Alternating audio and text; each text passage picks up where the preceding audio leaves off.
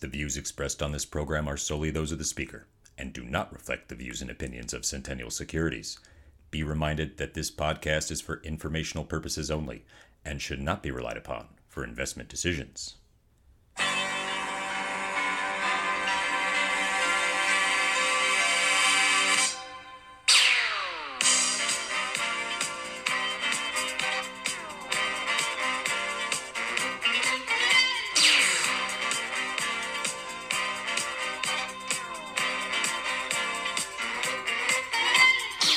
Happy Friday!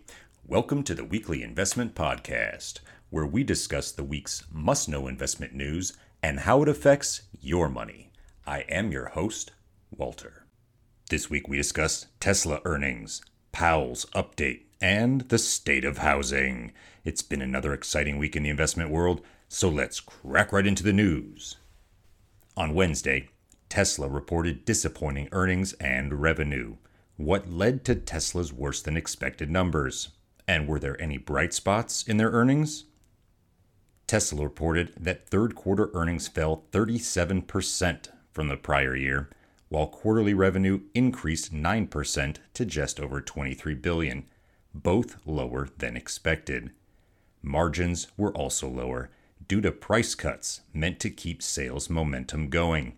Contributing to lower overall profits were an increase in operating expenses, driven by its Cybertruck project and artificial intelligence initiatives. Tesla reported that the Cybertruck is in pilot production and that the vehicle remains on track for initial deliveries. The first deliveries of the Cybertruck are scheduled for the end of November. However, CEO Elon Musk warned investors that it will take a year or more before the Cybertruck contributes positively to the company's bottom line. The Cybertruck will be Tesla's first new vehicle since early 2020, but Tesla hasn't released prices or key information that would impact demand and profitability for the Cybertruck. Musk said that Tesla's goal is to produce about a quarter of a million Cybertrucks per year, but that will take until 2025 to reach that production level. In a sign of what could come next for the electric vehicle giant, the company said that it's making progress on its next generation vehicle. Musk told investors that while Tesla is laying the groundwork to begin construction of its next gen vehicle at its Mexico plant, that economic conditions are factoring into their strategy. Quote, We want to get a sense for what the global economy is like before we go full tilt on the Mexico factory. If interest rates start coming down, we will accelerate. End quote. Tesla stock is down 15% for the week, but up 101% year to date. On Thursday, Federal Reserve Chair Jerome Powell said that increasing bond yields could help the Fed slow the economy and cool inflation. These comments sparked speculation that the end of interest rate hikes is close. Are we really close to the end of rates going up?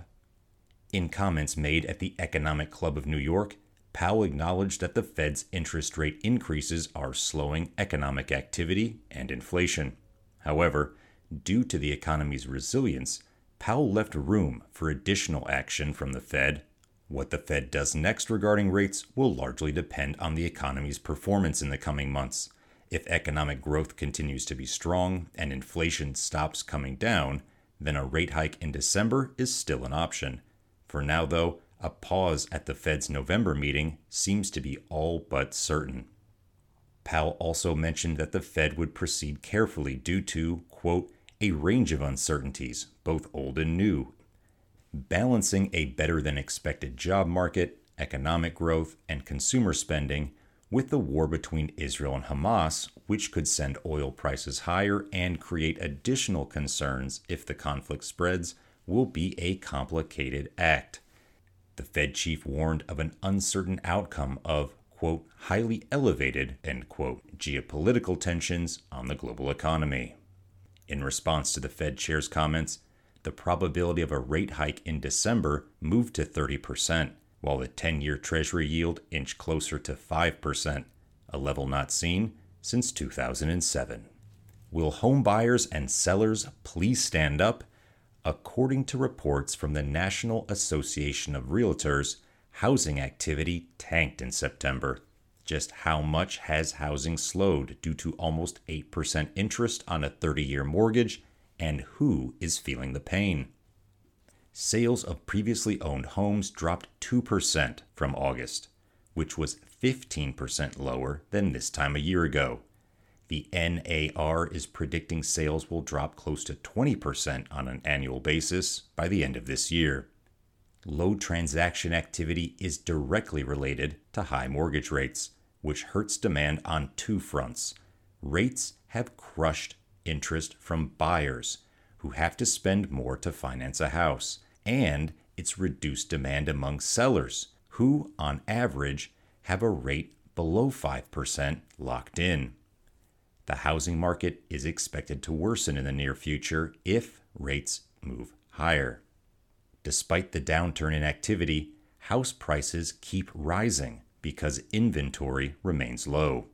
The median existing home price in September was up almost 3% from a year ago, and prices rose in all U.S. regions. This creates an additional headwind to sellers because why would someone sell a house with a low rate only to buy a property at an elevated price financed by a nearly 8% mortgage rate? At the end of September, single family inventory is at its lowest level in over 40 years. Rising home prices, coupled with higher rates, is making it especially tough for first time homebuyers, who tend to be more sensitive to prices and rates. First time buyers made up 27% of all sales in September, which was down from 29% in August and was close to the all time low of 26% during 2022.